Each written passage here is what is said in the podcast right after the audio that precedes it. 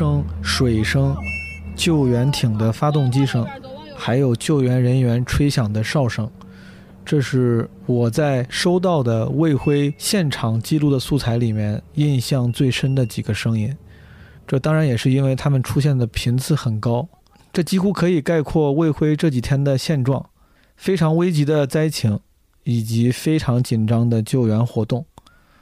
洪水、灾民、撤离、救援，魏辉这几天几乎被这些关键词所包裹了，而且甚至这两天还上了好几次热搜。其实从现在，现在是二十八号凌晨，就当是二十七号晚上吧。其实从现在看起来呢，如果咱们去忽略那些宏大叙事中存在的个体，咱们只看事实的宏观发展，其实这个事情是这样的，就是魏辉市呢，它是一个县级市，隶属于新乡。新乡在郑州的东北边，属于豫北了。魏辉又在新乡的东北边，在鹤壁的西南边。我先跟大家解释一下为什么要提鹤壁，就是有一个视频传得很广，就是司机把卡车投到河里去堵决口，这件事情就发生在鹤壁，在鹤壁的浚县新镇镇彭村。这件事情的缘起就是因为渭河决口，这个渭河不是大家知道的那个三点水的那个渭河，而是卫生的卫的渭河，渭河就是流经了新乡、卫辉和鹤壁。二十二号渭河决口，大家关注的其实是鹤壁的当时的情况。当时在鹤壁境内，这个决口造成影响很大，投了几辆卡车堵不住就不说了，而且当时有好几个村子被当做了蓄洪区，全员转移。如果没记错的话，应该转移了几十万人。在当时卫辉市内虽然有积水，但也都是只是因为密集的降雨，可能跟二十号当时大家所关注的郑州的那个水灾情况差不多。这个时候还没有什么问题，但是因为渭河的决口影响到了渭辉和新乡。渭河本身也穿过这两个城市，且在这两个城市也因为大雨而漫出来了。我查了一下，新乡的平均海拔是七十九米，而渭辉大部分地方海拔是低于这个高度的，很多甚至低于七十米的。除了渭辉西北的一部分地区可能是高于七十九米，啊，卫辉的东边、南边、西南边基本上都是低于七十九，甚至低于七十的。卫辉市呢，在刚开始的时候，因为强降雨。有了积水，但还没有到灾情。但不知道为什么，二三、二四、二五这几天反而水越来越高。我看了一下网上的报道，由于部分河道决堤，河南省新乡卫辉市的部分群众再次被大水围困。我台记者目前正在当地跟随北京通州消防救援支队解救被困在水中的群众。好，观众朋友，现在呢，我是在河南新乡卫辉市下面的，呃，北码头村附近的一个救援点位。那现在这个。积水呢已经没过了膝盖。那据我们从呃消防部门了解到呢，昨天呢这个点位的还没有积水，但是呢由于呃附近的这渭河呢出现了决口，那么泄洪泄到了这里，造成了一夜之间这水位有了很大的增长。寥寥数语，在新闻报道里面寥寥数语，虽然雨已经停了，但因为上游泄洪啊，就这几个字，说由于豫北多座水库泄洪，加之渭河供渠排水不畅。渭河和贡渠有一条渠叫共产主义渠，这两个都是穿渭辉而过的，所以说这个渭辉市水位不降反升。这一集的主角呢叫段段，是基本无害的一个听众，他在基本无害的听友群里面。七月二十二号的时候，我记得我在基本无害四群看到他发了一些渭辉当地的现场素材，我就问他是不是在现场，他说是的。啊，后来我才知道他其实就是河南新乡卫辉人，平时在北京工作。在暴雨之后呢，啊，因为想陪伴家人，就请假回到了家。回家之后，他不仅陪了家人，而且主动投入到了卫辉的救援志愿者的这个活动当中。这个是段段这个人的背景介绍。当时我二十二号我刚知道他在卫辉的时候呢，我就跟他说：“我说我可能想做一期播客，去展示一些除了郑州之外的跟灾情、跟暴雨有关的人的生活。其实本来我想做一个众生相式的一个集锦，但是。”没想到我后来跟他的交流，我们通了好几通电话，啊，我发现他一个人的素材已经足够撑起一期了，所以说这一期咱们就只聊在段段的观察下的魏辉的这个灾情。最开始的时候，我跟段段说，我说咱们方便的时候打电话，同时你可以记录一些现场声，这也是我自己做播客的一个习惯，就是我会记录一些现场声，然后用在播客里面，呃，去丰富素材的多样性。所以说段段也有意识的记录了一些。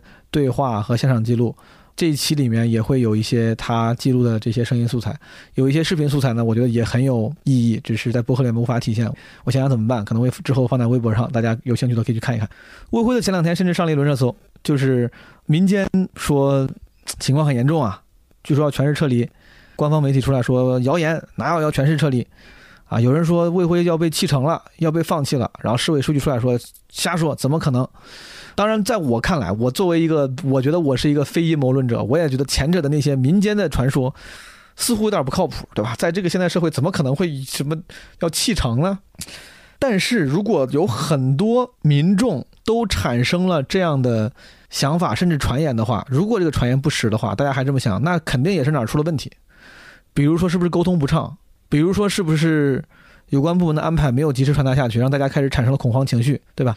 其实魏辉新乡刚刚开始受灾的前几天，水很深，然后大家还很关注的时候，当时不是很多明星嘛，王一博、韩红还跑到新乡去抗洪了，对吧？魏辉跟新乡基本上你可以理解为一个地方，魏辉就在新乡的旁边，是归新乡管的。在那个时候呢，大家还是非常万众一心的状态，就包括段段他告诉我，那个时候所有的大家都感觉是乌托邦式的团结。啊！大家自发到街上，还什么组成人墙抗洪干嘛？然后主动去帮助救援队。刚开始的那几天，就是网上流传着那些感人的正能量的视频的时候，你们可能看过类似这样的视频。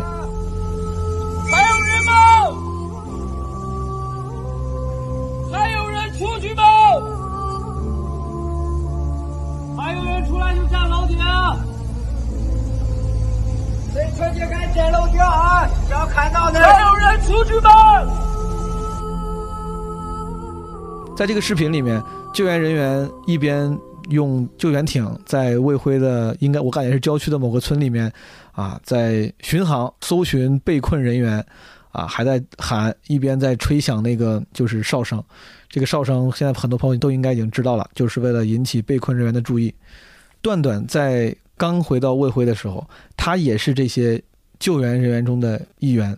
下面这段声音素材是段段在七月二十四号晚上，已经回到魏辉两天之后的一天晚上，结束了救援志愿者工作之后，回家的路上，他自己录制的。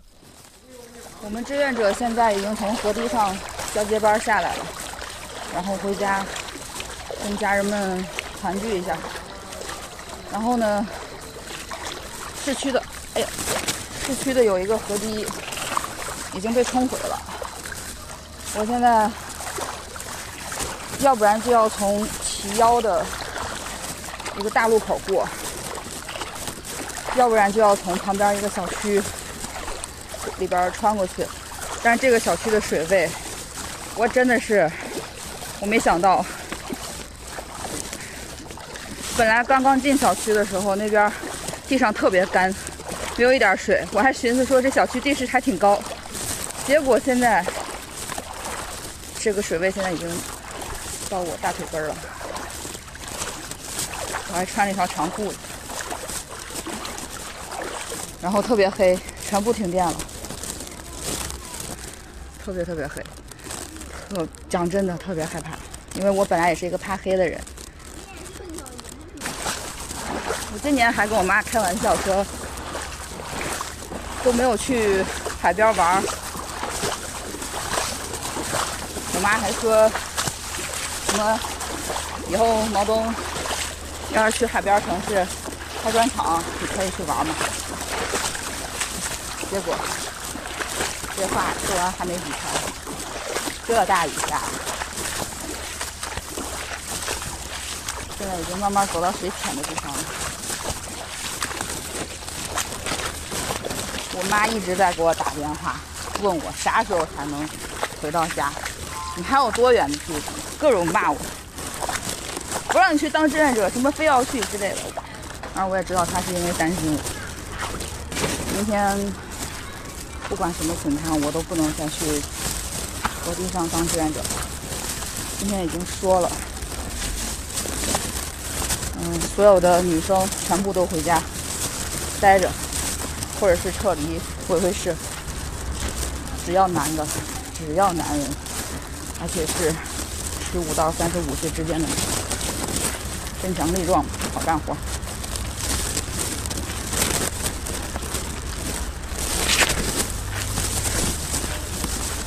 整个卫辉现在特别臭，没办法。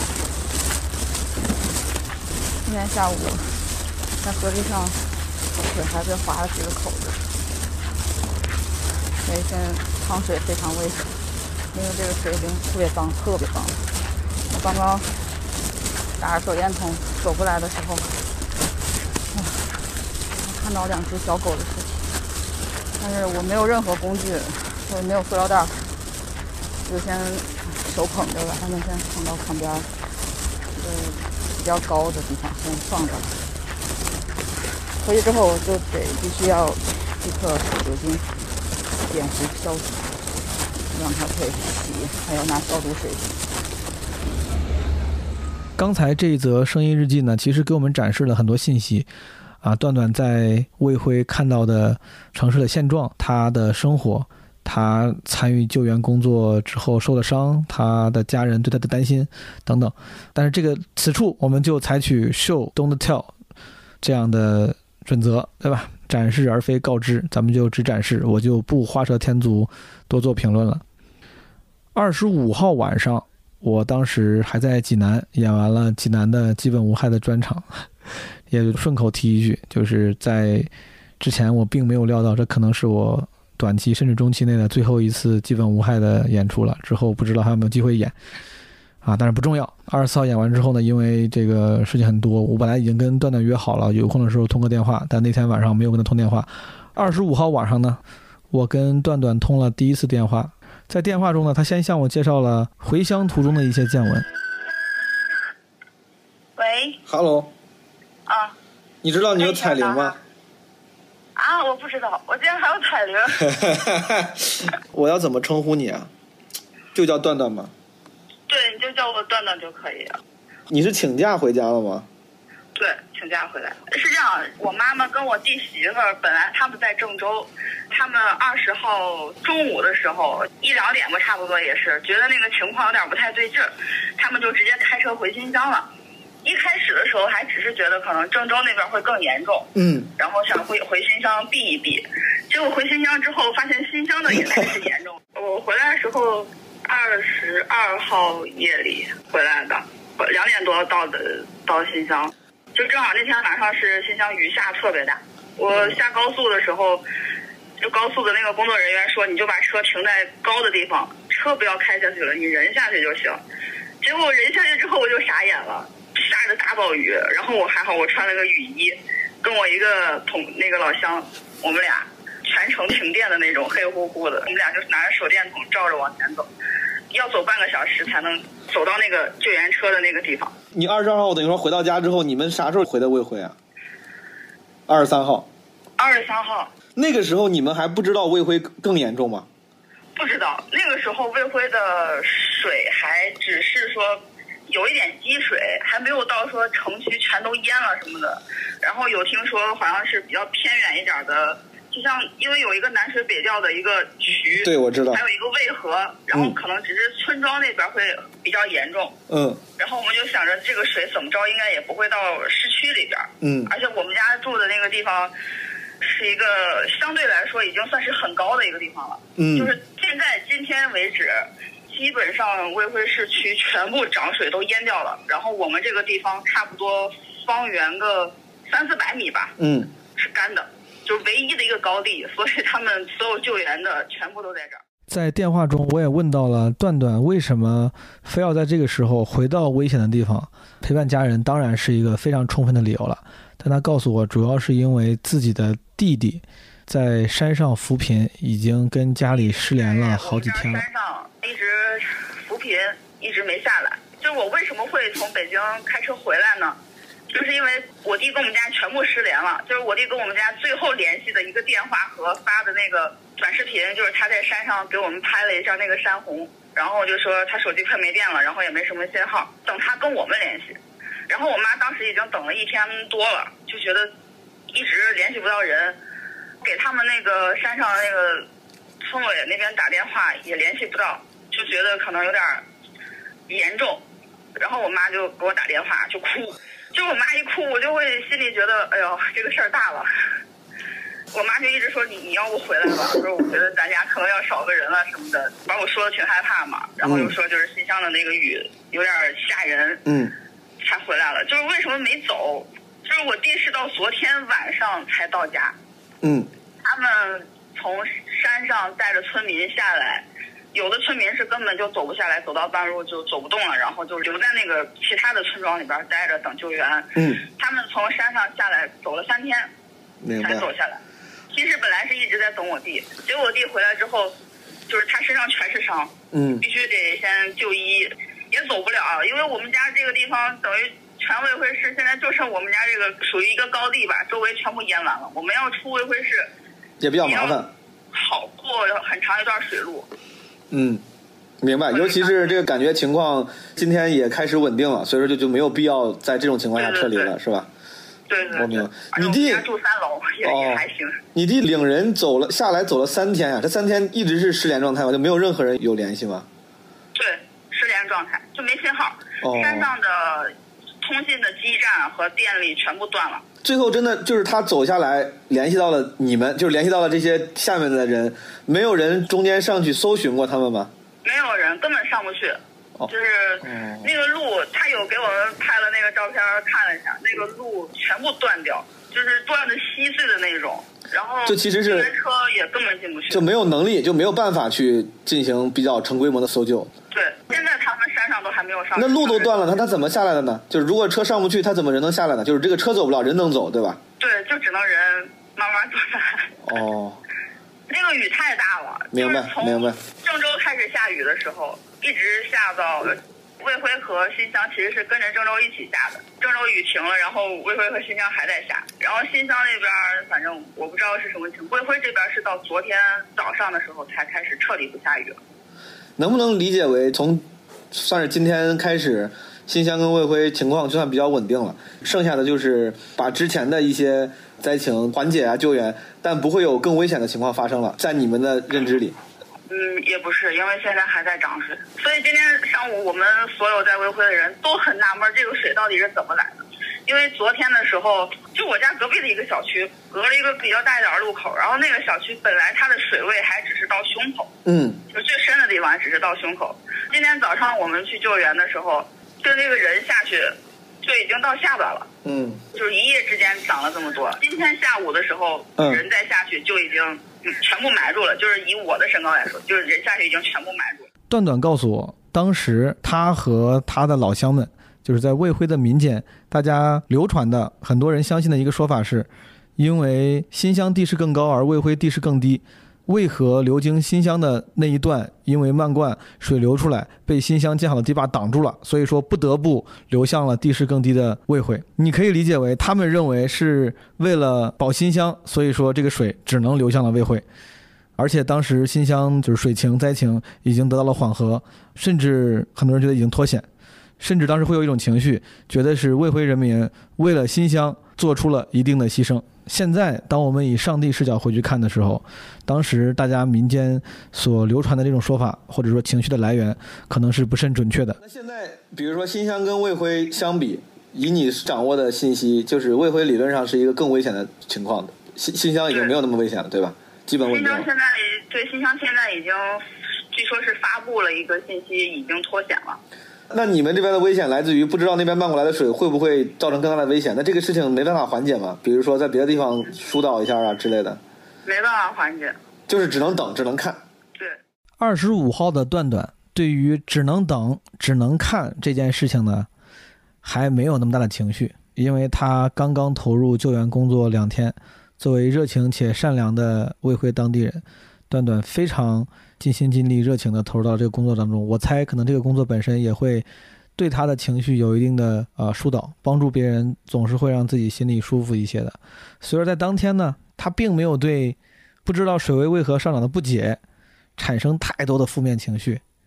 所以说，我们顺理成章地聊了聊他的救援志愿者的工作。你这个回去之后，本来你是看家人、探亲，你是家里知道你弟安全之后，你才主动选择当就加入算是志愿者帮忙吗？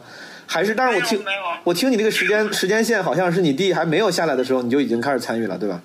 对对对，你是咋想的呢？你去参与救援，这当然首先这是个好事啊。但你比如说你当时没有选择在家好好陪家人啊，陪母亲，然后你去我觉，得不需要陪他们。哦，他们也 OK 的，他们对于你这个选择是 OK 的。对我妈五十八、五十九了，就直接跟我说，你该去干啥去干啥。他就自己就跑到那个呃援助物资的一个仓库，他就跑到人家仓库就给人家当协调员了。他就跟我说，你该去干嘛去干嘛，你别管我。哦，所以说其实你看你妈也很主动的参与救援，然后你也是，是不是这种情况还挺普遍的？就大家如果要是一旦自己安全的话，还是挺主动的就投入到这种救援工作当中的。因为我看你之前发那些视频啥的，感觉好像很多呃平民都会主动参与到这个里面。我想知道，就整个这种这种情势是不是一个比较普遍的情况？是一个非常普遍，就是我们现在的所有的这些行为，全都是老百姓自发的，嗯包括很多救援队都是老百姓在去网上找，比如找到了一个救援队，然后跟他对就是接过来，然后老百姓会带着他们去帮他们去做导航，明白？是这样的，对。就民间自发统筹协调嗯，嗯对对对。那全国各地哪儿的救援队都有。我今天见了一个最远的是福建的，我问一个比较小白的问题，就首先救援队有很多民间救援队，然后有福建救援队指的是民间的，还是比如说他们是政府的？民间的，民间的，民间救援队在网上看到信息、求助信息，他们就大老远开车过来了对，是飞机，啊，飞机过来的，飞机对他们弄了船，就是那种气气呃气垫的那种，那等于说他们自己飞过来的，然后又把物资也给托运过来了，然后就是自己的那些哦，这种一般救援队一般要多大规模啊？几十个人、十几个人最少也要十个人。哦，然后这帮人就会主动义务的投入救援工作。对，哦，这个确实还挺挺感人的因。为其他地方有很多是开车来的。呃，我今天认识一个四川的，他们那个救援队就是自己开车过来，开了两辆越野皮卡，然后拉着三个那种小游艇就过来。哦，在这种情况下，什么水水灾的这种救援队必须得是有船的，没有船的话，你很难实施救援任务。对，哦，因为人没有办法进去，就是有的地方过于深，就是两米以上的挖掘机的那种车就进不去了。那你的车必须用这种。你的车都开不下这个高速，他们怎么开过来呢？他们的车稍微好一点，底盘高一点，对，所以说他那种就是加高了、改装过了之后的那种车，就明白。现在这个魏辉虽然情况没有前两天紧急，因为前两天我从不管是从你群里发的那些东西，还是网上看那些新闻啊素材，明显很严重嘛。现在应该好一点了，但是好一点之后，整个状况是令人乐观的嘛？比如说这个有伤亡啊之类的，这个严重吗？前两天嗯，我们反正目前还没有听到有什么死亡的信息。哦，就是救就是救援压力比较大，就把那些人从被困的村庄啊、房子里给救出来。对对。我这个我也不太有一个，啊，我你说想起来了，啊，有一个有一个死亡的，是呃有一个叫下园的地方，前天晚上的时候，嗯、当时我们是一块儿去的，当时那家是是一对老夫妻，然后还有一个孙子。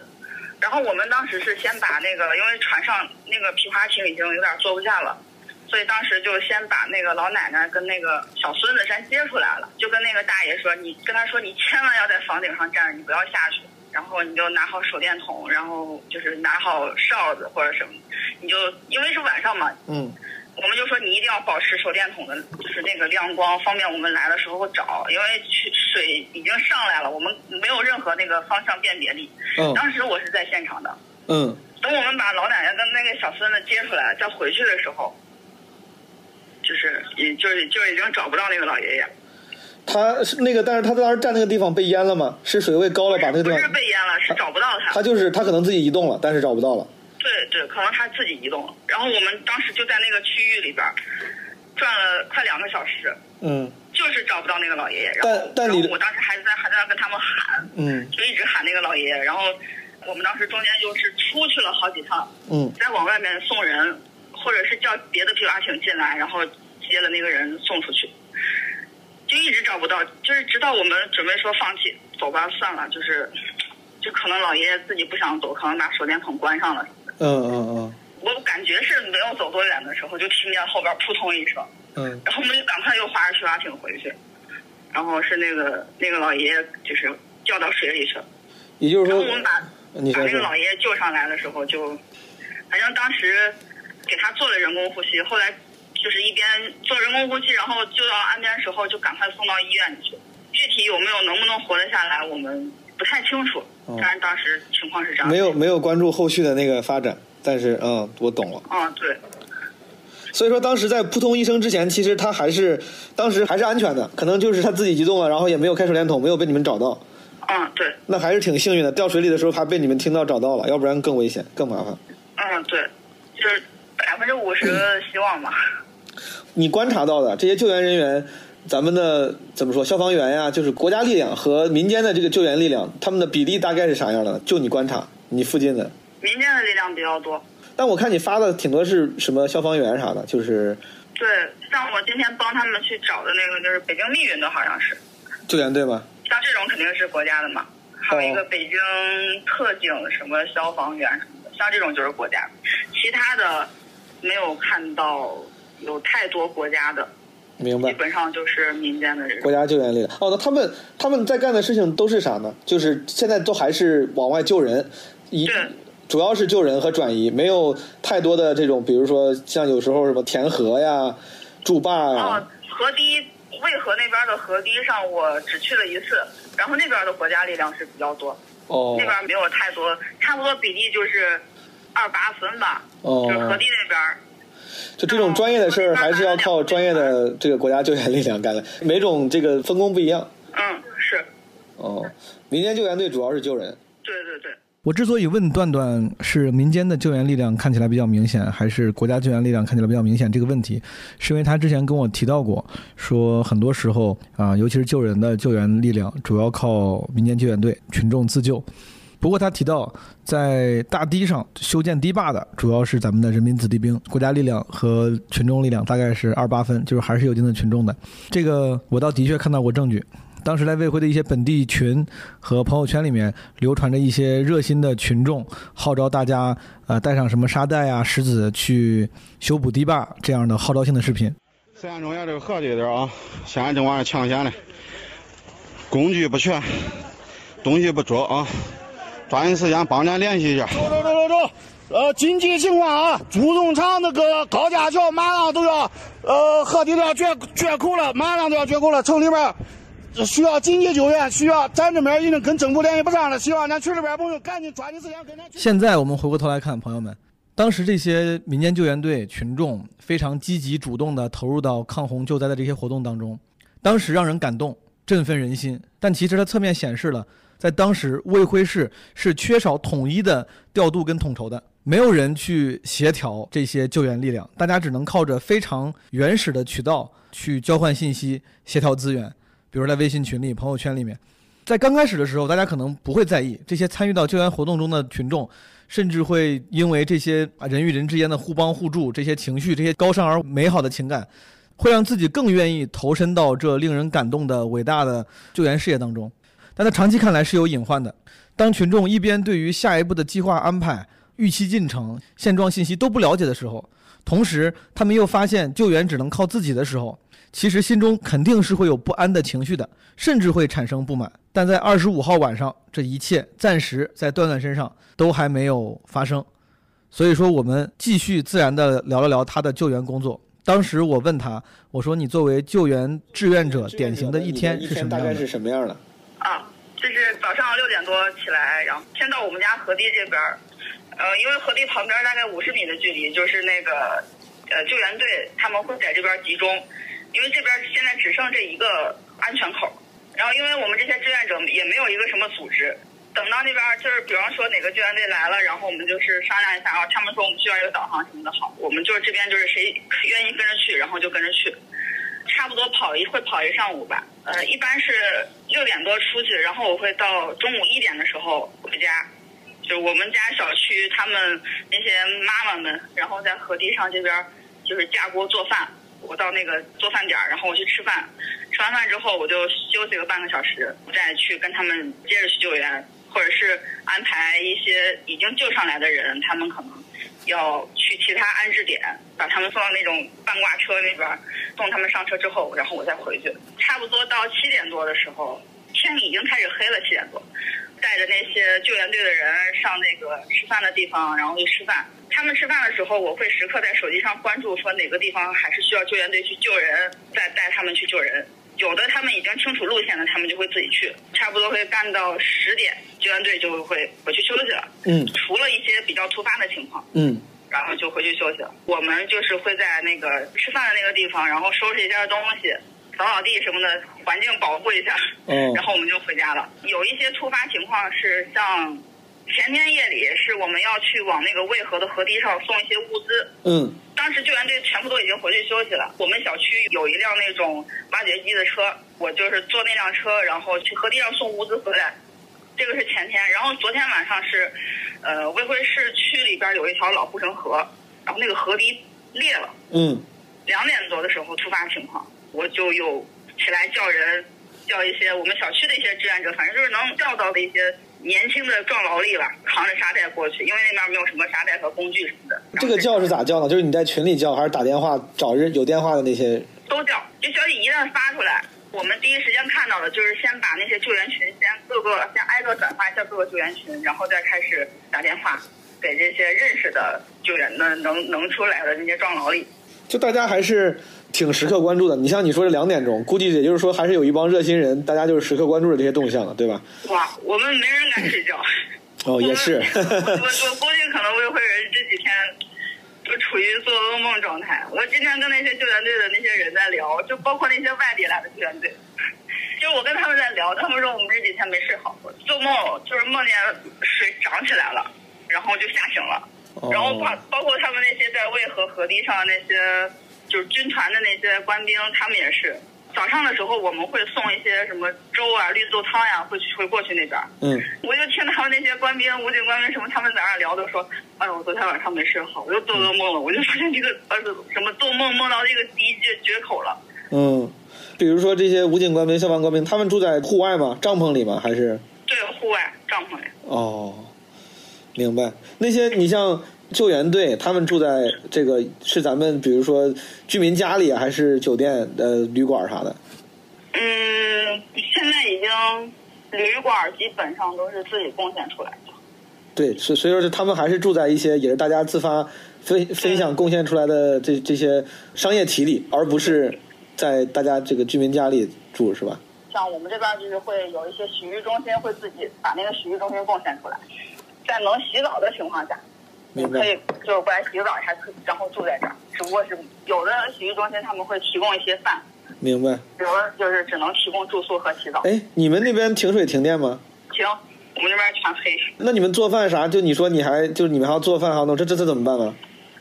就是今天早上来了一辆陕西的电力救援车，嗯然后就给我们发电。哦，它停电的原因主要是因为它连电，所以整个都停电了。明白。因为基本上所有的小区什么的全部都在水里泡着，都就包括我们小区，虽然地势比较高，但我们小区也是在水里泡着，地下室已经也全部淹停了。我理解，因为我家前两天也是停水停电，郑州这两天，昨天吧，昨天才重新有水有电。你们那边明显更严重。那你比如说怎么给手机充电？这个如果没有这个陕西的这个电力救援车，怎么充电呢？然后那水怎么办呢？水你们做饭是干嘛的？这水从哪儿来的？水我们就买矿泉水，哦，矿泉水资源还是够的，是吧？对对，矿泉水资源够，而且现在有一些小区的水是可以用，是有水的。像我们家小区就是有水的，但是那个水不干净。收到那个水管所的短信说，部分小区是有水的，但是那个水不太干净，不建议你们做饭吃什么的。明白。所以说，其实现在卫辉虽然前两天很严重，但现在也不算是处在基建瘫痪的状态，就是很不便、很麻烦，但是还是能用各种方式，反正充上电呀、拿到必备的这个生活资源啥的，对吧？充电我就跑到隔壁电业局、哦，他们他们那儿有电都。是有开一个充可以充电的地方给我们充电。哦，就是反正总是会有一些能充电的地方，就像我爸什么下楼跑到银行去充对对电一样。对，跑到银行。哦，我懂。你这两天就是整个干下来，有还有啥别的值得分享的观察或者是感受吗？我反正最大的感受就是，我以前会觉得我们家这边的人可能没那么团结，脾气也挺暴躁，动不动就是会吵架什么。嗯，感觉大家素质好像也没那么高，对吧？对对对对对。嗯。然后就没想到在出事儿的时候，然后所有的老百姓都会动起来的。举个例子嘛，就是前两天我们去那个仓库去卸物资，自四五十辆车，而且还有源源不断的那个物资的援助的车，就是拉着物资然后过来。当时那边没什么人，后来就是那边仓库的人就发了一个群发了一个信息，然后会发朋友圈，我们就看到了。看到之后，所有的可以统称为志愿者吧，其实也就是老百姓，嗯男的、女的、老的、少的都有。嗯那天还在稍微下一点雨，但是雨下的不大，就是小细雨的那种。嗯步行走过去也好，或者是坐挖掘机什么过去也好，我觉得至少也有几百人了吧，男女老少都有。然后一说要搬东西什么的，就一哄而上，没有一个人说要搬着东西跑呀什么的。我觉得这种真的就是可能网上会有一些什么新闻或者什么的，就是开玩笑说明白。说就是河南人怎么又抱着东西跑，就根本没有，上去就开始卸货什么的。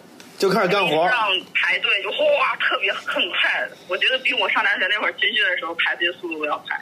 嗯，听你说，包括你们每天早上去坝上什么这个河堤上集结，听起来像是一个，首先是特别自发的，对吧？然后你集集结起来之后，就像是在在那种什么北影厂门口群演接活一样，然后就等着人过来发活，有人有活了，你们反正也不要钱，能帮上忙就跟着走，对吧？是这么一个合作方式，对吧？对，是。你说什么需要导航的话，这个导航指的是当地懂路的人吗？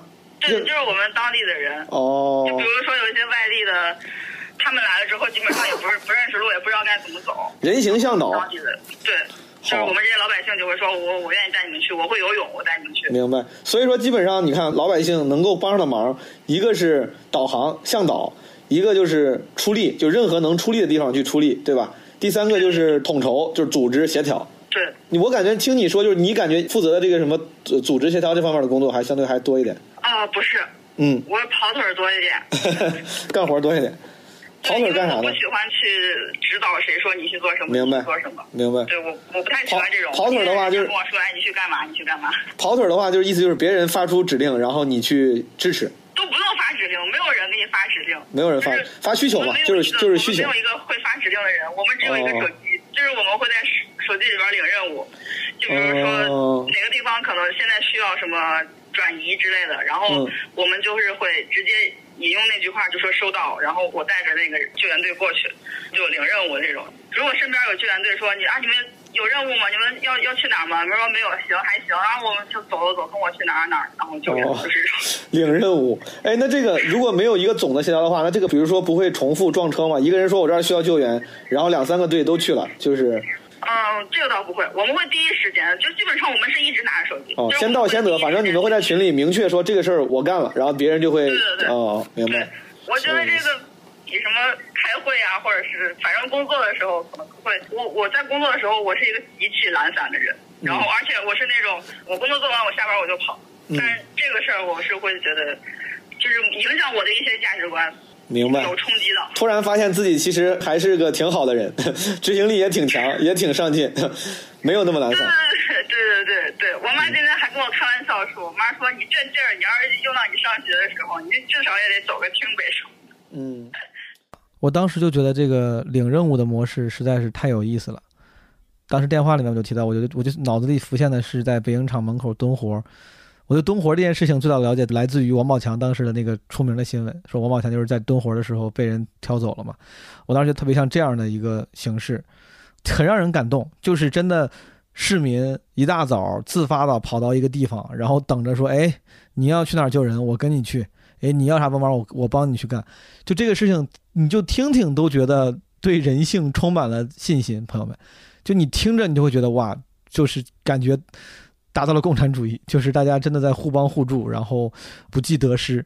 当时在段段给我讲他这个典型的一天，提到这个整个这个协作形式的时候，其实我是很感动的啊！而且他谈到这些大家之间互帮互助的这些经历的时候，其实我声音中也能溢出那些愉悦跟欢快，以及对于自己所做的事情的那种信念感。我提到这个是因为，如果综合了后面的他的心态变化。其实会让人有些感慨，当然了，那个是后话，咱们现在先不讨论。啊，如果你接着往下听的话，你会看到一些变化。在聊完了段段的典型一天的之后，我想起了一个问题，就问了问他，因为当时我在网上看到了有人发帖子说，有些救援队去救援的时候，被救灾民呢态度其实不是很好，有时候会对救援人员不展示感谢跟感激，甚至有指使。然后让这些救援人员心寒。尤其是当我听到段段提到这些救援队，大部分都是民间自发的、自费，然后从全国各地跑来，我真的心里，我觉得这帮人是圣人，朋友们，我觉得这帮人真的是圣人。就这些比咱们都不是咱们了，我觉得你们可能也不是每个人都捐了钱，但是比那些捐钱的人，我觉得都需要付出的是更多的。这个门槛太高了，你愿意放下工作走出门，泡在水里，天天吃不好睡不好，没有电，受伤得病。身体不舒服去救人，这个简直是圣人。Anyway，就是因为我看到这个那些新闻说被救援者有可能是会因为对救援者态度不好让他们伤心的这个新闻之后，我就很想跟段段确认一下，所以说我问了问他，救援队在救援过程中有没有遇到过这样的情况？救援队他们情绪怎么样？因为我前两天看了一条微博，好像也是新乡嘛，这个说有些外地救援队呢救人的时候呢，当地老百姓其实态度一般。有过那种救援队救人的时候被救援的，他们可能也不清楚啊，他们可能是不是以为那个是国家救援力量，觉得这是你应该做的，他们还会嫌这嫌那的，救过来之后也不说谢谢什么，转身就走了，就之类的。我看过一个微博，大概说类似这种被救援者感恩不够，使那个救援者有点寒心尴尬的这种状态，在魏辉出现过吗？你觉得？出现过，今天就有。那这个救援者他们会积极性受打击吗？他们难受吗？也有，今天救援队吵架，跟老百姓吵架。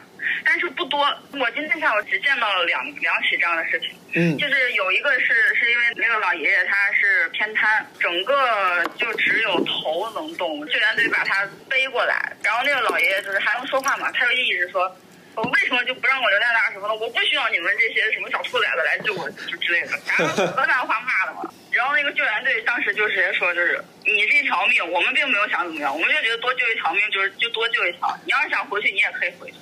就是这种，就是吵架，当时就会起这样的冲突。那后来呢？后来老头说：“行，没有啊。”就是这个事情，就是很快就会过去。我觉得两三分钟都没有，很快就。对，我在当时我是说，老头有没有说？他说：“行，你给我送回去。”也没有。有有有有。就是今天下午我那对那个老夫妻，就是那个老爷子就说：“出来干啥？什么没水没电什么的，还不如在家呢。哦。你好歹还有个自己的房子什么的。”然后他老伴说：“那你要不回去吧？” 他回去就回去。然后他就要去找救援队回去，我说别别别别别别，我说犯不着犯不着。然后那老爷子就说为什么不能回去什么的，然后他就去找救援队去了。我就离体离好远，我不敢过去，我就怕到时候再起冲突。我自认为我可能没有办法去调解这种矛盾，当时没太敢过去，就不管是什么出于胆小还是什么的。嗯。我就问他老伴儿，就那个奶老奶奶，我说能不回去这样还是别回去了吧，就是挺危险的。你们住的楼层也没那么高。老奶奶就说你不用管。只让他去吵，什么的，然后那个老爷爷就后后来就灰头土脸的就回来了，然后我就听到那个救援队就说：“你们想出来可以，再回去不可能，不可能让你们回去。”嗯，这种我觉得实话说，就我听你讲这个。我要是救援队啊，我都没那么难受，因为我觉得这可能就是这个对方被救援者，他就是他是执拗，对他很执拗，或者他因为某些这这个价值观的局限性，我会觉得他不是冷漠。我倒反而觉得有时候你救这个人，这个人他愿意出来，但是他出来之后他很冷漠，他对你的救援没有感谢，什么感激？对，然后甚至可能还要突然感觉你是他的服务员，你应该做的。就我不知道有这种情况，但是我看那些微博里面想，我就想，如果是这种情况的话，可能我会更难受。嗯，也有这种情况，但是不多。嗯。大多数都是那种给人家跪下来。我今天下午，我我天呐，我在那看，我就觉得也不至于给人家跪下来吧，但是可能那个情绪当时是就是被轰到挺高的那个极点呀什么的。然后那个像有一个小姑娘吧，我觉得没多大，然后她带了三个孩子，她一个人在怀里抱了一个，手里还牵着两个，还带一条狗。救出来之后就就到那个路边那个小姑娘就哐当给人家跪下，就一直说谢谢谢谢什么的。那这确实能理解，因为确实咱们因为已经安全了。你要是在险情中的话，你肯定是特别的无助。那个无助，如果有人来救你的话，你那个感情是非常充沛的，我感觉。啊，对。当时下午这个情我天，我下午我都不知道哭了多少回了，就是大多数都是这种。哦，你说你哭，就是因为看到这些感人的事迹，是吧？对对对，就是很感人的事情。我才不会因为什么难受的哭，我会觉得如果谁因为我救了你，你还要怼我，那行，那我可能会怼死你，就是这种。我是那种很直来直去的人，我说话不不太会拐弯抹角。然后，对，我觉得很多东西就是要很直白的去表达出来，我觉得更好。在，就是你说救人的时候，有些人很感激，觉得卧槽，我得救了；有些人又觉得这我在家住着挺好。为啥会有这种区别呢？我想知道，这个所谓的救，就是那些被救的人，他们本来身处的环境。真的很危险吗？如果真的很危险，为啥会出现老头说我就不出去呢？他不知道危险吗？还是说那个环境很难定义是否危险？我觉得也可能是老头不太清楚这个时候是不是很危险的时候。就就通常，我先昨天有一件事儿啊，你先说，就你先说。嗯，昨天有一件事儿是一个老奶奶，八十多岁了，她是我弟的同学的奶奶，就给我打电话说那个姐，我奶奶就是骨折了。嗯。我说你们现在在哪儿？他说在家，他家是在一个当时市区里边水最深的地方。嗯。我就开始打那个医疗的电话，那个车根本没法进。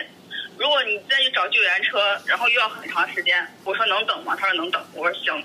那我说你们稍等我一下，然后我就开始找，车也找到了，救援的车什么的，然后医疗的人员也找到了，就已经坐到那个皮划艇上准备过去了。我当时找的救援的救援的那个医院是新乡的，新乡第一人民医院。嗯。结果当时打电话过去，他我就听到他奶奶在那说：“我不去新疆，我就要在卫辉，那我不治了，我就腿折就折了吧，我就在家待着。”哦。讲真的，我当时很生气。这个咱们不这治，我我我觉得老年人，老年人有些时候真的，他有时候甚至他们可能就他甚至离开这个不是他甚至觉得他甚至觉得他就是说，就我可能就不行了嘛，就觉得真不行，或者说这个命哪怕淹了我就死这儿了，你让我死新乡，我心里不舒服，就是我可以理解。对老年人这种心态呢，咱们觉得没必要。对他们来说，他们可能真的就已经是因为想的太透了，他们觉得他们愿意接受死亡，无非是在哪儿接受死亡这件事情。我是想啊，比如说他们被困这种地方。有老头说在家也挺好，他在家真的能活下去吗？喂。哎，能听见吗？喂。喂啊啊。Hello。啊，可以可以，我这边刚刚在过那个挖掘机的车，可能听不到。哦，没事。我说就比如说啊，有有老头如果在家，他说我在家也挺好，我不想出来。他在家是真的能活下去吗？他也没水没电，他吃的够吗？他是真的觉得自己能活下去吗？他觉得自己家在家能过得挺好吗？对他们自己觉得自己能过得挺好。他也出不了门，比如说他住三楼，然后一楼已经被淹了，他也 OK，他也不会游泳，他就觉得在家 OK。对。哦。其实家里没什么吃的东西，呃，我们会在皮划艇上有的时候会备一些，就比如说有有一些人他们就就是不想走，嗯，那我们会给他们发一些物资。我不太懂这个就是不想走，他是在他看来真的这个危险没那么严重。嗯，有的人是觉得好像没有那么危险，因为水才只是淹到一楼而已，我住三楼。哦。然后有的人是觉得就是我不想死外边。哦。我觉得可能这个节过不去。哦，对，就是今天上午的时候，就有一个老头，就是我觉得这个节我可能过不去，我觉得我还是死在家里比较好，你们不用管我，你们走吧。嗯。就就是这种。明白。一般遇见这种的话，你们也只能尊重他。会尊重。因为我不知道是不是所有的救援队都会这样哈，就是我我今天跟到的救援队，他们身上都会带一个录音笔，他们会收那个声音，就是我觉得可能意思就是我我们也劝过了，啊，你要实在不想走，那我们也没有办法。明白。可能也是为了怕自己将来会。明白，免责声明啊。这些人救出来之后住哪儿了？啊，好远好远，就是。但也是政府安排的，就是政府安排住在迁移的安置的地点。对，是一个其他的一个地方的一个村子里，好远。从救出来的这个位置过去，可能我觉得至少也要二十公里。这些转移过之后的人生活状况啥样？你有听说过吗？嗯，有。我今天下午还七点多的时候给他们打了个电话，都不行，都是打地铺。就是接过去是接到一个，就是那个村子里的有一个工厂，嗯，然后就是全部都是打地铺，会给他们发一些什么方便面啊或者什么吃的喝的，没有那个热饭之类的。生活条件也比较艰苦。啊。其实现在对于卫辉来说，就就是威胁，就是水可能会再涨。咱俩打电话的时候，我这边手机一直在在叮当叮当响，然后我还看了一眼。我今天下午还发了朋友圈，我说像卫辉有四处比较高的地方是可以稍微避一下险的。到今天下午的时候只剩两处了。然后我刚刚在看信信息的时候，就只剩我们家这儿一处了。然后另外一处就是也是淹掉了。那那些本来在那些地方避险的人，他们都去哪儿了呢？就去你说什么？就全部出来。救援车去把他们救援出来，然后就有可能就去到你说二三十公里外什么工厂这种地方了，对吧？对对对对对，要不然就去哪儿，要不然就是去投奔亲戚啊什么的，你们可以自己去。要不然自谋生路，如果要需要帮忙，我就把你放到这些我们的安置点。对，对于目前咱们肉眼所及的，主要还是这个物资跟人力匮乏，对吧？嗯。你现在哎，在你的感受里面，你觉得还是缺人吗？缺救援队，像今天下午他们统计的物资，缺的物资就是抽水泵。皮划艇就是这种东西，救援吃的喝的都不缺。物资对物资感觉肯定是越多越好，是缺的。救援队也是缺的。就是说我刚才你说这个领任务这个模式啊，也就是说任务还是大于做任务的人的。对，我就发现就是我们这些当地的人在里边领任务的一些志愿者。那个群的群主是一个，就是我们这儿当地的一个人，然后他建了一个群，那个群里边是有一些救援队队长，他把那个人数控制在一百二十个人以内，嗯方便领任务。嗯就是不要就开一个五百人，什么信息都开始一直发，然后就会很容易错失掉重要的信息。然后那个里边的情况就是，领任务的人比救援队多。哎，对呀、那这个跟你说的又刚才不是有点矛盾吗？就是理论上是任务应该比领任务的人多，但你们那个群里是相反的。是我表达问题吗？就是按正常来说，或者是按我的理想状态来说，嗯就是我们这些当地人领任务的人和救援队的人，我觉得至少是要成一个正比吧。然后现在是救援队没那么多，我懂了救援队长，就是你们你们队没那么多，但是我们当地人会。你们领任务这些人呢，其实你们领了任务，但其实一定是要跟着救援队一起才能把这个任务给做了，对吧？因为你们没有船，没有啥的。现在导致就是可能有五个救援队领了活儿，但是有十个人领了活儿，那这就其实有这十个人领了活儿，那有五个人是干不了活儿的，因为救援队不够，没法跟着救援队去干活儿。嗯，对。哎，我我就一直觉得我救援队他妈这些人真是真是好人，我是真觉得这帮人还是真挺好人，自己我自己大老远跑过去我真的是敬他们是条汉子。你知道他们来的时候，嗯，我这个程序有多复杂？他们要在他们当地的防汛部门去开一个介绍信。我听这个救援队说吧，意思就是好像是就像一个免责声明一样，嗯就是我可以给你开介绍信，但是如果你在那边出了什么事情，那他们当地的这个有关部门是不会去负这个责的。明白然。后他们要去开这个介绍信的原因也是因为，就是我可以去告诉你，我愿意去救灾，你也不用对我负责。所以这一个介绍信等于意思就是两边都不用对我负责，我就是自己要非要去，对 也挺牛逼，我操！就是这个意思。卫辉本地不是很大，对吧？比如救人呐、这个通勤啊，这个交通，其实路上花的时间多吗？它大吗？这个地方？不大，但我家现在在最南边了，属于。如果我从最南边骑电动车到最北边，也就是二十多分钟。明白市区啊，市区也就是二十多分钟就到。明白了。我就这样和段段结束了我们在二十五号晚上的第一通电话。在这个时候，我想咱们开启一个穿越模式，先看看二十六号发生了什么。虽然对现在的我们来说，二十六号已经是过去的事情了。二十六号，其实魏辉在社交媒体上，在微博上引起了一波关注。原因之一是有一个普通网友魏辉市民在微博上发了一条倡议大家赶紧撤离的微博，它上面写着“全程撤离，全程撤离”，大家这个魏辉水位越来越高了，大家也赶紧走啊，在倡议。这个微博应该是转了，当时我看是转了一万多次。不久之后，在当天啊，几个小时之后，河南日报一个官媒就对这条微博进行了辟谣啊。这里我需要着重强调一下这个辟谣，他把这个信息当做了一个谣言。在这里我多说一句，我觉得这个微博应该也不算谣言，他也并没有伪装成那种我们常见的谣言，说政府说了我们全程撤离，或者是马化腾说了全程撤离，然后就转给你几个 Q 币，对吧？没有这样的，他只是感觉以一个非常急切的热心的姿态劝大家赶紧撤离，然后说魏辉很危险。我自己感觉这个网友他在说这些话的时候，心态可能相当于当时在郑州暴雨时候京广隧道口那个到处让人赶快下车保命要紧的那个侯大哥。你们记得那个视频吗？侯大哥到处跟人说赶紧下车，保命要紧。这个时候你可能不知道他为什么要这么说，对吧？因为水也没有上来。但是咱们事后知道，他其实是因为热心。我倾向于认为，微博上这个人呢，这个网友呢，他也是因为热心，他觉得魏辉这两天水位在暴雨停了的情况下不降反升，而且大家的这个生活越来越困难，不知道怎么回事，没有人告诉他们怎么回事。这个时候他们只能自救，他会倡议大家，你说大家赶紧走吧。在这种情况下，我觉得官媒对这样的信息进行辟谣，把它当做谣言，我觉得是很不妥的，它会大大降低普通群众发生的可信度。就本身是一帮可怜的、困难的灾民，在尽量的发声，想要帮助自己的同胞进行自救。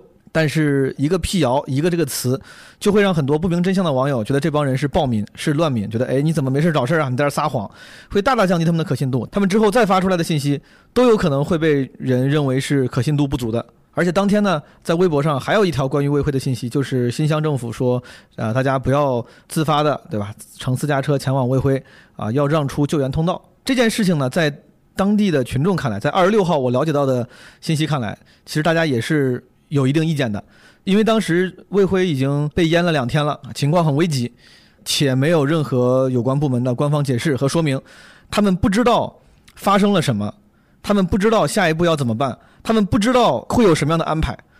什么都不知道这件事情，一定是会加深不安和恐慌的情绪的。这个时候，官方终于发声了，但是他发的声不是说朋友们。你们别慌，我告诉你们现在是什么什么情况，因为什么水位涨了，我们将会做出什么样的行动来帮助你们。什么都没说，就说你们可别堵住那个救生通道。虽然这个信息当然也是没错的，但是有点自说自话了，完全没有正面去缓解当地灾民最主要的恐慌和不安的情绪。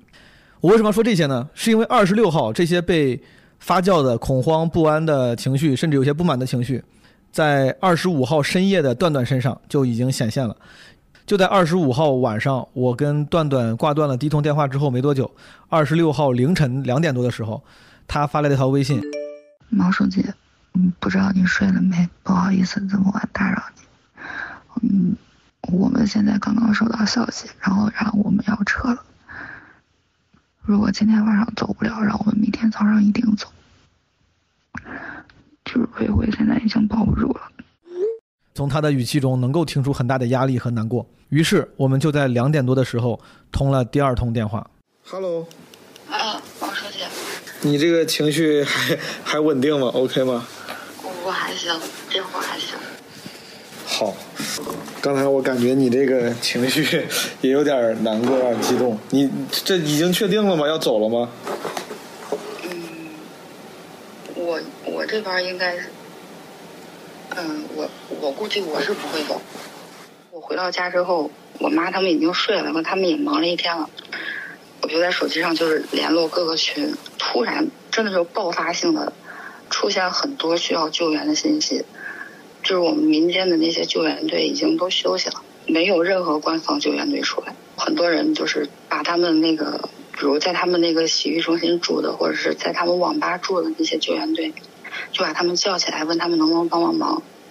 然后那些救援队真的就二话没说，直接就起来去去救人了。我刚刚出去跟他们去救了两家，那两家都不出来，那两家的水位就已经到两米了。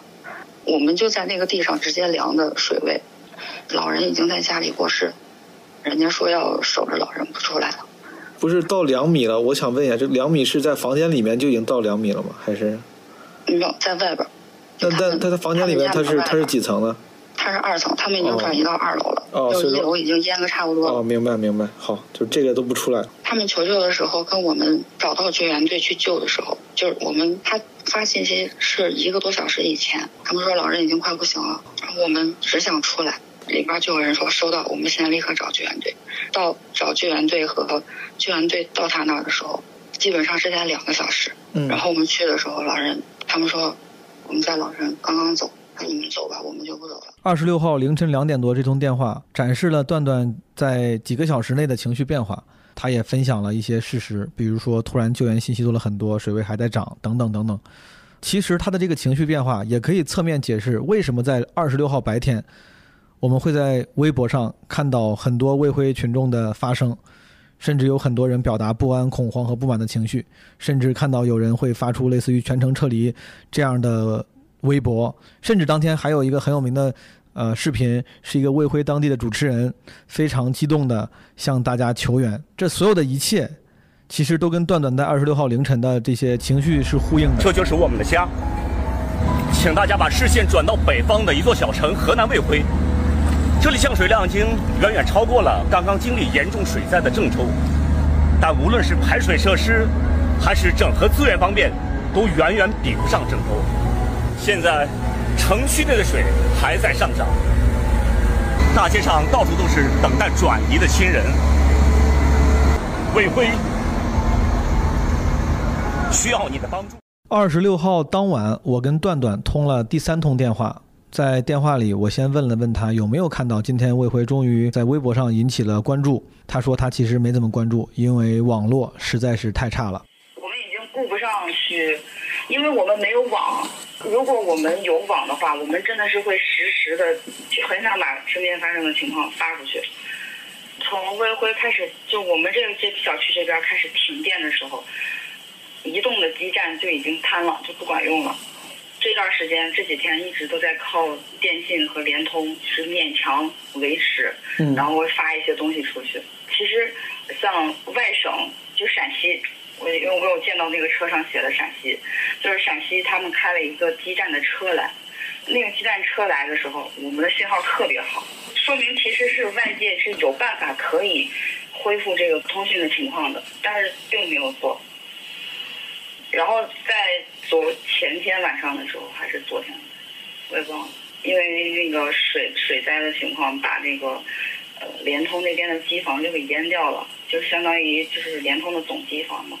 联通那边就是去去抢修，因为我有朋友在也在就是在联通工作，他说市领导打电话说不用修了，就说不用修了，你们要保证你们的安全，没有必要一定要修什么。但是联通那边呢，就还是坚持把机房那边就是抢修了一下。我们之前已经了解到，卫辉市民很多不安和恐慌的情绪来源于水位上涨，但是不了解未来的安排，不知道要怎么办，不知道谁会管他们。在第三通电话里面，段段也分享了一些其他给他带来不安和恐慌情绪的原因。那是因为他们在没有听到任何官方通知安排的情况下，却又不断从许多其他渠道听到了令人不安的消息，比如说安置点撤离了，比如说朋友的居委会通知要全部撤离。在没有官方信息和通知的情况下，这些听到的、观察到的事情背后所隐藏的、所暗示的事态发展，反而会更让人不安。还有一个就是我们恐慌的原因，是因为在昨天夜里三点多的时候，然后有一个老城区那边的一个安置点，嗯，是一个小学，那个小学里面容纳了上千人。昨天三点夜里三点多的时候，那个学校的安置点突然撤掉了。我们收到的信息是，呃，让所有的救援车去那个河堤上，因为那个学校再往前走没多远是一个河堤。另外一个点是，是我朋友，然后他也是在老城区住，他是大半夜居委会通知说全部撤离，对，是全部撤离，我记得很清楚。我还问他，我说你撤离了，你狗怎么办？他说那狗没办法，只能放的稍微高一点，尽量不要淹到。从跟段段的聊天中，我发现这些不满不仅存在卫辉的群众当中，他们也存在那些救援队当中。这些民间的救援队，他们自发的从全国各地五湖四海，自己大费周章，抛下自己的工作，涌到了卫辉来帮助当地居民。但他们工作的开展，有时候似乎也并没有那么顺利。二十号，俺们去安顺木业建设建设路那儿，然后把那红利达那边救援。你们新乡市的交警队到那儿指示说，俺看俺来看看交通秩序，没事俺就走了。政府主要这回也没准备，他们他们好多公务员都在接的最后一个命令都是在家休息。对，政府没有人来组织这个事儿，没有指挥，没有组织。关键是不作为。你像法院了，都坐到那儿吹空调都不管。你哪怕让俺开个门，让俺进去充个电一钟呀，救援让救援进去充个电一钟。俺俺俺刚俺的车现在就在那儿，俺车上现在俺车大巴车没法儿，俺现在一直开着开着车一直在充，进去充电没有电，没有没有插座。去你们新疆油库里边儿，包去物资仓库里边儿领领东西。如果说没有这边儿没有恁政府的那么现在是任何东西不让。对。现在领油没有油，所有的现在俺们现在大巴车的油，包括俺们摩托艇、汽艇的所有的油，全部俺从郑州这边找油罐车往这边送。去你们新疆加油站没有那那不加。昨天他们去卫辉那个仓库那边，就是政府里边仓库那边，他们去那儿找东西了，说仓库里边停着几辆、好几辆、好几辆那种汽艇的船，然后那说能不能？拖出来用，他们说不让用，不让用。你们那个宝塔东路，宝塔东路不是一个物资仓库吗？啊，封着了是吧？人家捐过来的就是那种，俺们有皮划艇，俺现在就是缺那个动力机，不给上，不给，不让用，也没人管，也不让用。他们那在那在那在那看管那些东西的是政府的人吗？对的，反正就是不让用。对，他妈魏辉这一届这一届领导这个真鸡巴傻逼，真憋屈。来了啥也没弄，这个估计又要被撸回去。俺昨天从你们新乡消防队只去光车到那转了一圈走，连下水都没再下水。就包括你们现在这个消防队都不出来了，所有人全部在消防队里边，只拿小夫没人扯着小夫，其他啥不干。船、汽艇在那放着不用。在二十六号晚上，我跟段段通的这第三通电话里面，我还问了问当时的情况是什么样的。说很多人也要急着撤离，然后。情绪很不安，那留下的人多吗？因为因为爱心留下来的人不多，像我今天跟救援队去下水救人的时候，就碰到我一个表哥，然后他也是把家人先带出去安置好之后，他自己又回来了。留下来的人大多还是老年人，他们不想走。呃，如果家里边的房子是，比如盖的院子，他们可以到二楼或者三楼，大多还是老年人。然后靠着家里的补给跟救援队可能会送来的补给，他们觉得还能再继续住，对吧？对。大多是靠着家里边的补给。所以说，这个在你的观察里面，你是觉得这个本地人明显在减少吗？非常明显，今天一整天的那种状态就是像疯了一样，就逃离，对吧？对，大家真的就是那种大逃亡的感觉，特别的那种，就像我一个朋友，他在郑州省医里边上班，他也是特意从郑州开车过来来接他家人。个性格就是挺温和的一个人，他就发朋友圈的时候就特别生气，他说生自己养自己三十年的地方，突然给自己一种大逃亡的感觉。我能明显的感觉到身边的人都在那种很惊慌失措，不知道该怎么办，也不知道自己该去哪儿的那种。明白。我跟你确认三个事情啊，就第一，就是因为大家就像你说的，你能明显感觉到人在走，所以说是不是像你前两天说的那种？全民参与救援的那个情况，参与的人也没有之前多了。对，这个比如说少了大概百分之多少的人，你能感觉出来吗？就是自发的去救援的人数。对呀，少了一半。得有一半哦。对，这是一个问题。另外一个问题是，大家就是从愿意待在卫会，像前两天还都是非常自发的去救援，想要去守住这个自己的家乡这个城市，到现在走，这个原因你觉得是因为啥呢？我听下来，我感觉一个是因为客观的情况的恶化，水位在涨。大家对于未来的乐观程度在下降。另外一个是相关部门是不是应该给的沟通跟解释比较少，大家心里会恐慌、会不安，不知道咋回事儿。还有什么别的原因吗？嗯，没有什么别的原因。我在现场，就我能看到的情况是让我觉得太惨。这个惨表现在哪儿呢？就跟除了咱你之前跟我分享的那些，很多人出不来啊，然后有人甚至在家里去世。今天有一些别的事情吗？确实是觉得水很大。像海一样，就真的是很像海一样。我觉得我这辈子，别说我这辈子，可能我妈那代、我姥姥那代，就在往上倒好几代，他们都想不到，有一天竟然会在飞辉这样的一个内陆小县城里开船，而且还是那种救生的游艇的那种船。对对，另外一个惨的感觉就是从凌晨的时候开始，凌晨四五点钟吧就开始，反正我们小区已经开始陆陆续续有人走了。到今天中午去现场看到的那种情况，就是逃难的那种情况。段段说，在卫辉这个内陆城市，水很大，就像海一样。朋友们，我负责任的跟大家证明，他完全没有在夸张。这甚至不是有时候在前些年有些地方下暴雨，我们会戏谑的说：“哎，让我们去武汉去看海，来郑州去看海”那样的程度。我看了段段发给我的视频。有几个视频呢，真的是在非常宽广的水域，然后这个水呢，已经不是那种城市里面刚刚积水之后那种土黄色的或者很脏。有几个视频里面，那个那个水就是清澈而安静，在非常宽广的地域中，感觉是非常深的水。你猛一看，觉得是个湖，要不是因为湖上突然多了半层楼，它真的就不像是城市积水。而且在天气好的时候，那些水呢也不黑也不脏。也不黄，甚至有点蓝蓝的。就你看那个视频，你就感觉好像这个城市本就是这样。那个水在这个城市里面存在的太自然了，特别像电影里的画面。虽然在很多视频里面，我们看到那个积水是黄色的，是浑浊的，是一看就不是自然的，是洪水。但魏辉在当时积水数天之后，很多地方已经有了这种很自然的开放水域，也怪不得段段会发出这样的感慨。他向我描述了城市里当时的现状之后呢，我又跟他聊了聊当地的救援强度有什么变化。今天的救援强度跟前两天比有好点吗？因为你不是每天都会去参与嘛，你会目睹你们那个群里面的那些发出了那些任务，然后接任务的人。今天的比如说求救的人跟回应任务的人，这些人数有变化吗？主要集中在上午，对，感觉上午好像走了很多，下午的时候就四点以后吧，就感觉就好像人一下少了很多。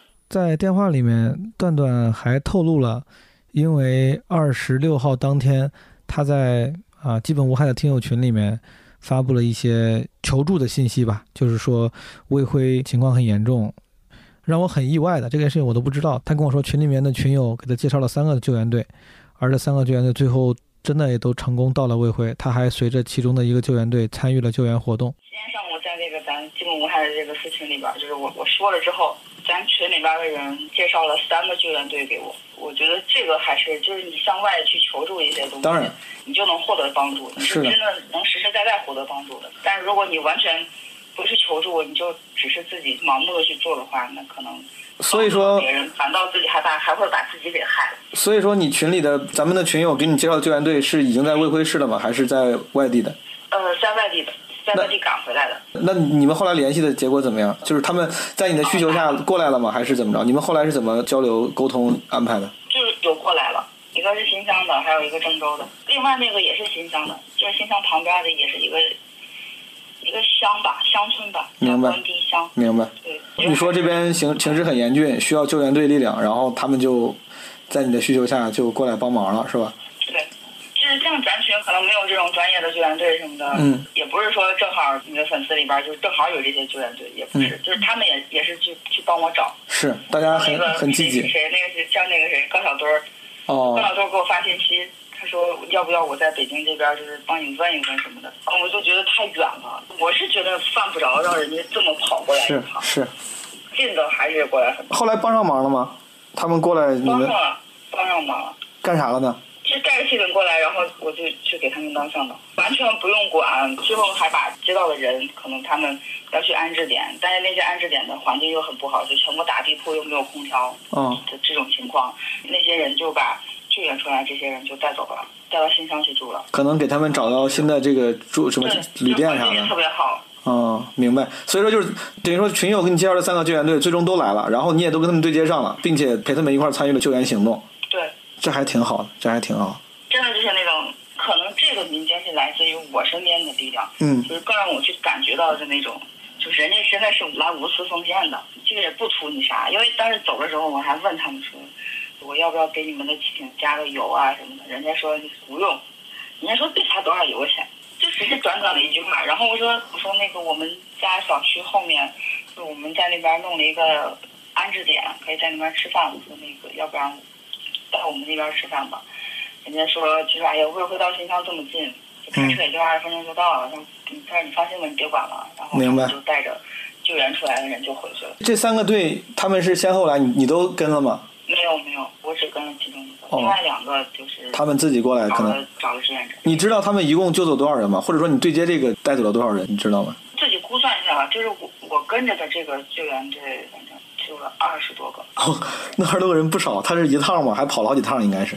那个船只能坐得下七个人，不能再多了。然后那些下船的人，他们自己就干嘛呢？他们自己到水浅的地方就自谋生路了。该去哪儿去哪儿。对对对哦，他们只需要从家里出来。对，他们只需要我们把他们送到一个安全的地方。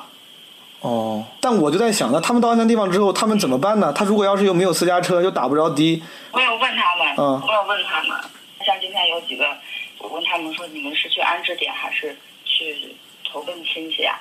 然后他们就有的是去安置点，有的是去投奔亲戚。明白？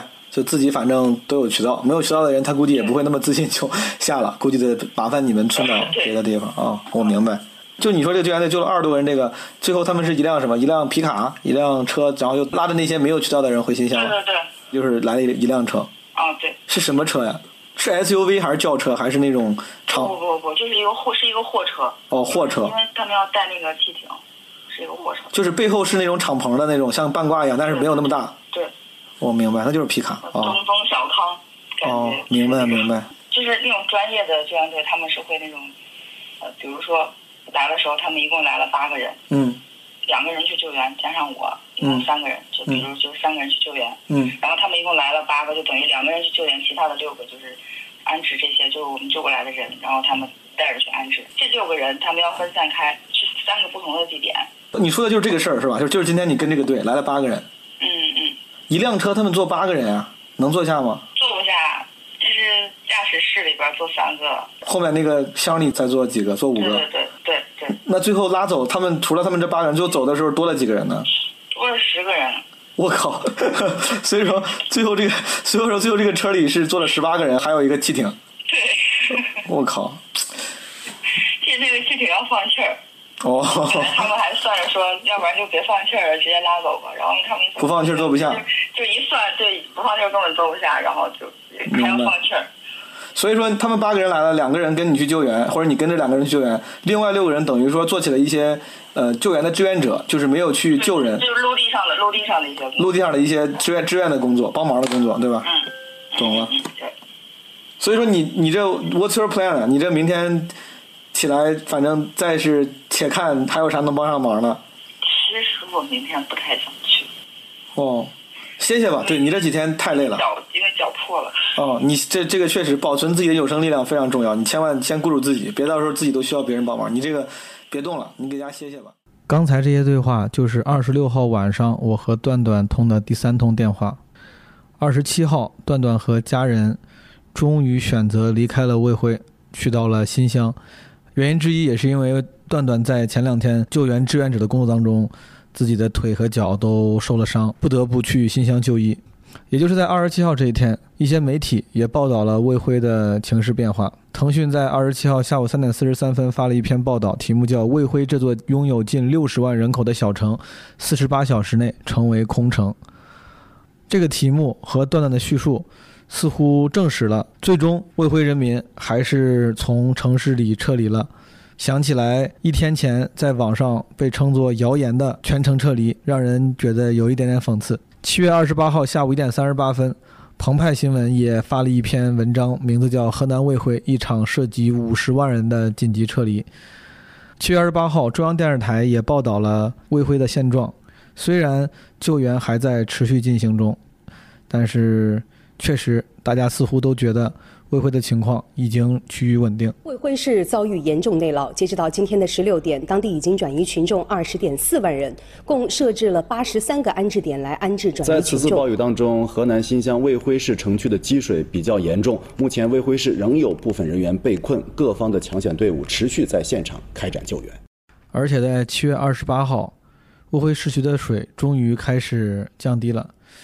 从段段发给我的一些视频素材里面，我看到，七月二十七号晚上，卫辉的市长在跟群众解释的时候说，二十七号的上午，省里面的专家经过对情势的研判，做出了决定，决定挖东孟河的堤坝。东孟河是在卫辉旁边的一条河，然后让卫辉市区的水排到东孟河里面。二十七号上午，经过研判做出了决定。二十七号晚上开始挖堤坝，二十八号下午挖通，开始排水。我看到这个新闻的时候，我想的是，为什么二十七号上午才开始研判这个事情？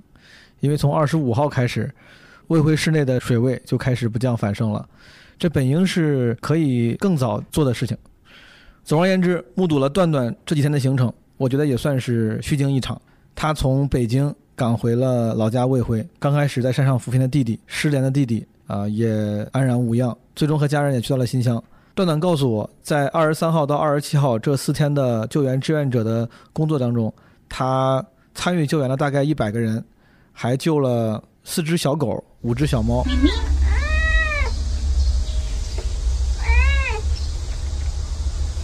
虽然人、猫、狗似乎最后都安全了。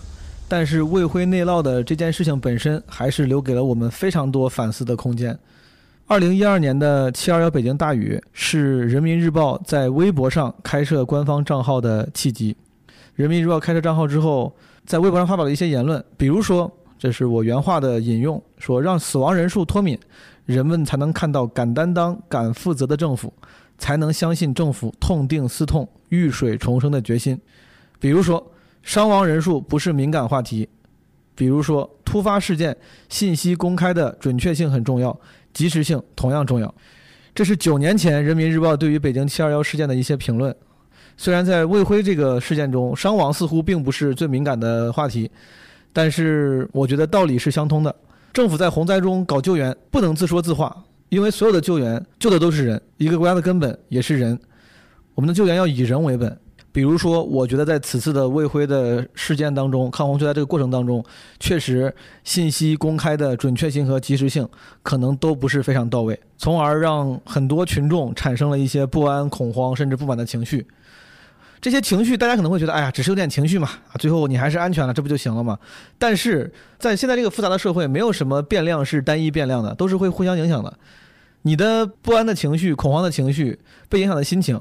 可能就会影响你的安全，可能就会影响你的行为，可能就会影响你众志成城一起抗洪的决心跟积极性，对吧？所以说，我觉得朋友们这件事情其实应该要重视起来。虽然最后卫辉的整个抗洪过程有惊无险，最后也趋于稳定，但是我还是建议有关部门以及我们自己，一定要反思从中能获得什么，学习什么。我觉得有关部门及时准确的公开信息，让群众知晓当下的情势和下一步的进展以及安排是非常重要的。救灾当然很重要，但是为了减少那些恐慌的情绪，甚至是为了减少杂音，及时的信息沟通是非常重要的，这能让大家心安。只有心安了，人才能更积极地投入到救援工作中，人才能平安。最后，再次感谢大家关注这期的基本无害。互联网的记忆是短暂的，郑州暴雨这件事情过去两三天之后，其实互联网上的关注点就已经转移了。就像郑州暴雨之前，大家也很快的把自己的注意力从林生斌转移到吴亦凡，再转移到暴雨上。这件事情非常正常。本来我们的世界上就不停的在发生着很多重要的事情，不管是南京的疫情，还是东京的奥运会，救灾本身是一个非常长期的事情。